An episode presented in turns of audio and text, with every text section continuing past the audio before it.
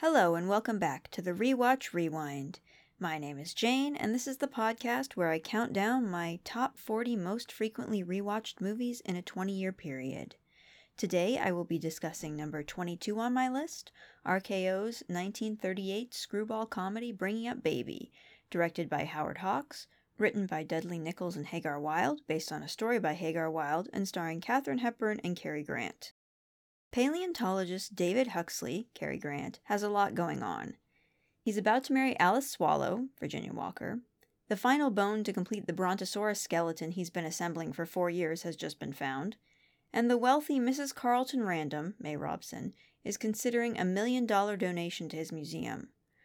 But while David is golfing with Mrs. Random's lawyer, Alexander Peabody, George Irving, his ball gets mixed up with that of zany, scatterbrained Susan Vance, Katharine Hepburn, who leads him on a series of misadventures involving wardrobe malfunctions, a thieving dog, trouble with the law, and two leopards. When my mom was starting to introduce me to old Hollywood, she got bringing up Baby from the library and said something along the lines of, I don't particularly like this one, but you probably will.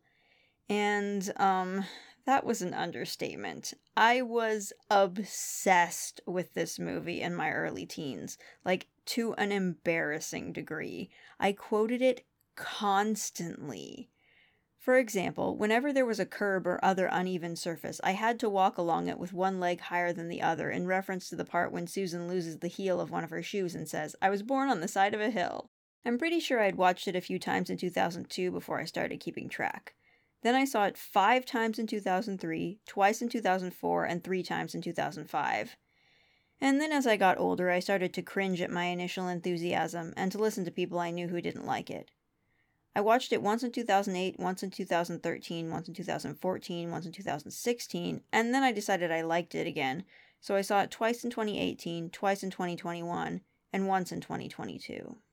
This movie flopped in its initial release, but its reputation has grown over the years and it's now generally considered to be the definitive screwball comedy, one of the greatest comedic films ever made, and according to some, one of the greatest films of all time of any genre.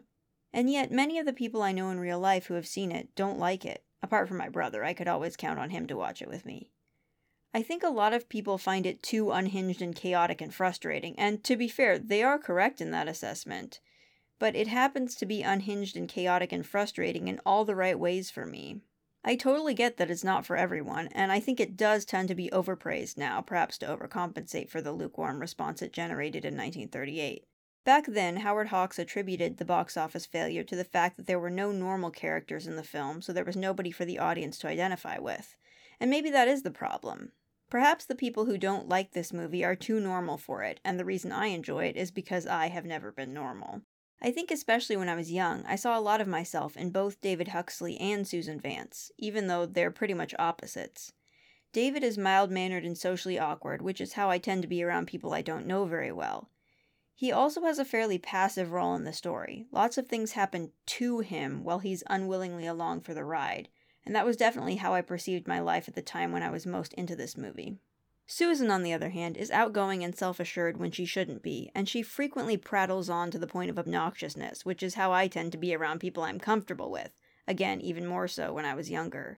The fact that I'm basically a combination of the two leading characters is not something I consciously noticed until recently, but I think it explains a lot. Like why I find this movie comforting when it seems like I should find it irritating.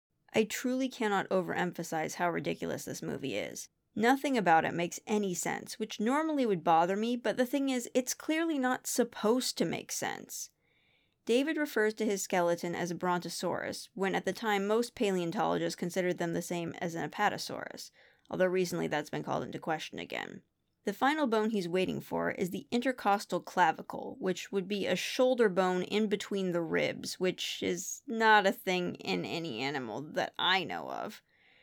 And the main leopard, Baby, is introduced to the story because Susan's brother sent him to her from Brazil, which means either the brother or the leopard was very lost, since leopards are native to Africa and Asia. These factual errors introduced early in the story help set the tone for the nonsense that's about to ensue, and oh boy, is there a lot of nonsense. I mean, not that there isn't a story at all, there definitely is, and the plot is relatively easy to follow. It's just absolutely bonkers. Nobody would wind up in jail for trying to get a leopard off a roof after mistaking it for a different leopard. But it's very funny to see what would happen if they did. Ultimately, this movie is just trying to be a comedy, and it very much succeeds at that. Most of the movie is witty dialogue between wacky characters in ridiculous situations, basically my favorite brand of humor.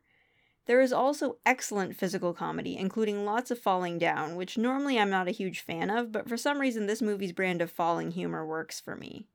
It's a fun, silly movie that is clearly not meant to be taken seriously. And I would argue that its central romance isn't meant to be taken seriously either.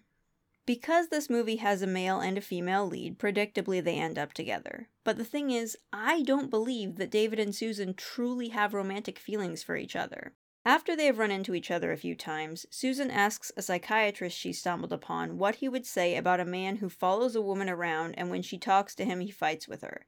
Now, this is an extremely inaccurate representation of what has been happening. First, she took over his golf ball, then she stole his car, then she dropped an olive, causing him to slip and fall on his hat. He's not just randomly picking fights with her, he has reasons to be upset with her. But based on what she said, the psychiatrist tells her the love impulse in men frequently reveals itself in terms of conflict. That leads Susan to conclude that David must be in love with her, and she then decides that she is also in love with him, which very much sounds like the behavior of someone who does not understand romantic attraction. Throughout the rest of the movie, Susan keeps coming up with ways to prevent David from leaving, which she thinks is because she's in love with him, but comes across to me as a lonely person desperate for a friend. David spends most of the movie trying to get away from Susan. He does help her resolve some of the situations that she gets herself into, but mostly because she's either tricked or trapped him. At one point, he tells her, In moments of quiet, I'm strangely drawn toward you, but there haven't been any quiet moments, implying that he is not, in fact, drawn toward her at all. He does care about her well being in spite of himself, but that doesn't automatically imply romantic feelings. At the climax, when David is trying to fight off the wild leopard that has been mistaken for the tame baby, he urges Susan to run, and she says, No, I won't leave you, I love you. And he just responds with an unpleasantly shocked, What? Granted, at the end, David confesses to Susan that in hindsight, the time he spent with her was the most fun he's had in his whole life, to which she replies, That means you must like me a little bit. And he says, It's more than that. I love you, I think.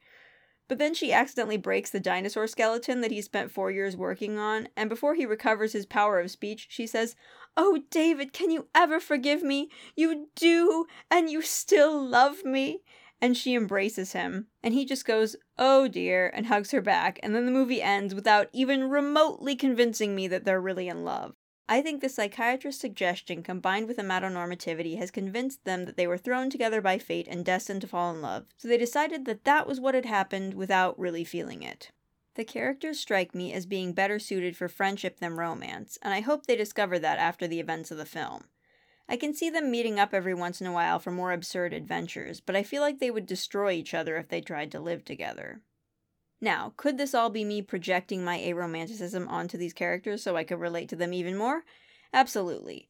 But there's something indisputably queer about this movie that is definitely not all in my head. These characters are just so fascinatingly quirky that they can't possibly all be straight allos. Apparently, the script had scenes of David and Susan declaring love for each other in the middle that Howard Hawks cut during production, which implies that the director agreed with me that the leads weren't intended to be too into each other that way. And of course, there's that one line. If you're at all familiar with this movie, you probably know the one I mean, but for those who don't, after they take Baby the leopard to Susan's aunt's country house in Connecticut, Susan convinces David that he needs to take a shower before he can go back to New York to marry his fiancée. And while he's bathing, she takes his clothes and sends them into town to be cleaned so David won't be able to leave. When he gets out of the shower, he has nothing to put on but a frilly woman's bathrobe. Then Susan's aunt, who also happens to be Mrs. Carlton Random, but he doesn't know that yet, enters the house and asks who he is, to which he replies, I don't know, I'm not quite myself today. And then when she demands to know why he's wearing the feminine robe, he can't come up with a good explanation, so he bursts out, Because I just went gay all of a sudden! This was an ad lib by Cary Grant that somehow made it into the film and is now probably its most famous line. At the time, the word gay was being used by the homosexual community to refer to themselves, but that use had not entered mainstream consciousness yet, obviously, or the censors wouldn't have allowed it in the movie. Most uses of gay in old films were clearly meant in the lighthearted, carefree sense, or were at least ambiguous enough that they could mean that. But in this context, that definition doesn't really make sense. I don't like forcing labels onto real people, but it does seem like Cary Grant was probably bisexual, and therefore it's reasonable to assume that he would have been familiar with the less common definition. Of course, David is saying this sarcastically. He's wearing the feminine robe because that was the only thing available to wear when he got out of the shower. It has nothing to do with his sexuality or gender presentation. But the idea that the character would be familiar with that use of the word gay raises some interesting questions. In addition to Cary Grant, it's also been widely speculated that Katharine Hepburn was not straight. She certainly was at least somewhat gender nonconforming, frequently wearing pants at a time when that wasn't socially acceptable for women.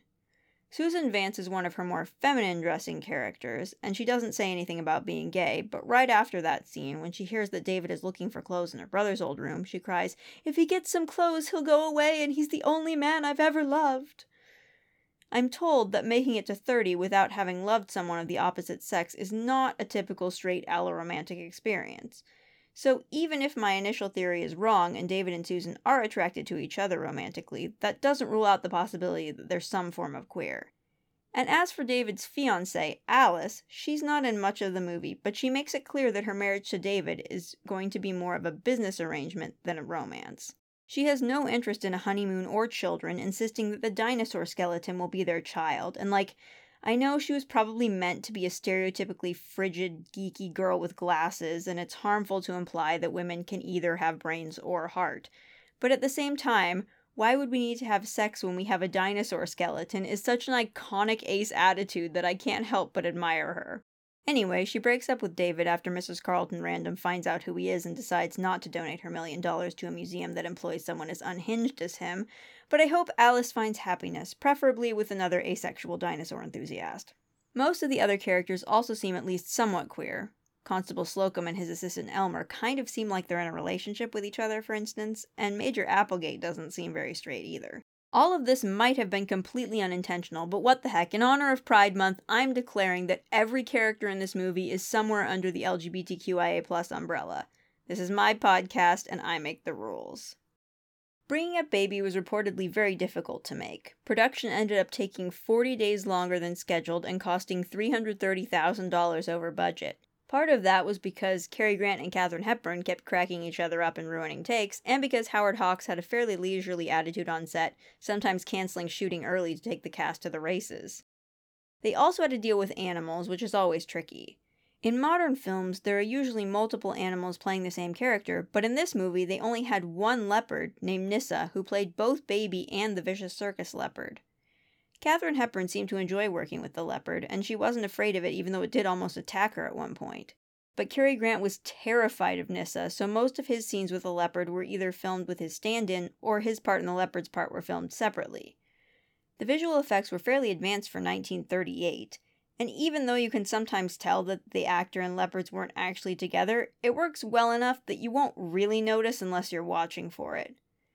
There's also a dog named George who steals and buries the intercostal clavicle, and that dog was played by the famous Skippy, who had also played Asta in the first few Thin Man movies and appeared in a different Cary Grant movie called The Awful Truth.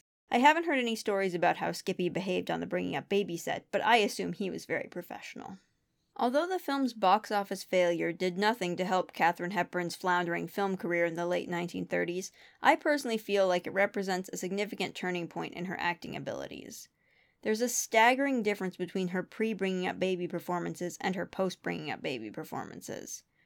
Early in her career, she was extremely overly dramatic, and while some of those films were still fairly good, many are painfully unwatchable. The story goes that initially she wasn't very good as Susan Vance either. She kept trying too hard to be funny, which ruined the comedy. Unable to get through to her himself, Howard Hawks asked vaudeville veteran Walter Catlett to show her what she was doing wrong, and Hepburn found him so helpful that she asked Hawks to cast him in the movie so he'd be around to give her more pointers. So Walter Catlett played Constable Slocum, and Katharine Hepburn learned how to do comedy. Her character is relentlessly annoying and over the top ridiculous, but Hepburn commits. The knowledge that she needed help to get there in no way detracts from the brilliance of her performance. She plays everything Susan does as if it's the most logical, natural thing in the world, and that's what makes the movie work. If Susan was aware of how silly she was, the whole thing would have fallen apart. We all know that I love Cary Grant, and I do greatly enjoy his performance here too, and I think they play off each other very well, but I feel like it's mainly Hepburn's performance that has compelled me to keep revisiting this film. As a young person, I related to certain things about Susan and wished I could be as carefree and self assured as she was, although maybe a little less obnoxious. Now I relate to her less, I wish I had half her energy, but I still find her antics amusing. And it's also fun to see how much better her acting got after this movie. Clearly, she took Catlett's lessons to heart and combined them with her natural talent and determination and hardworking spirit to fully become the force to be reckoned with that she's remembered as. There is so much more I could say about bringing up Baby, like how much I love the scene when Susan pretends to be a gangster to get out of jail, but I'm worried I would just end up quoting the whole movie if I kept going, so I think I'll wrap it up here. Thank you so much for listening. Whether you love this movie, hate this movie, don't have a strong opinion about this movie, or have never seen this movie, I appreciate you all so much. This will be my last solo episode for a while, as I have guests lined up for the next three episodes, so stay tuned for some fun conversations. Next up is the fifth and final film I watched 19 times while keeping track. As always, I will leave you with a quote from that next movie. A date! What's a date?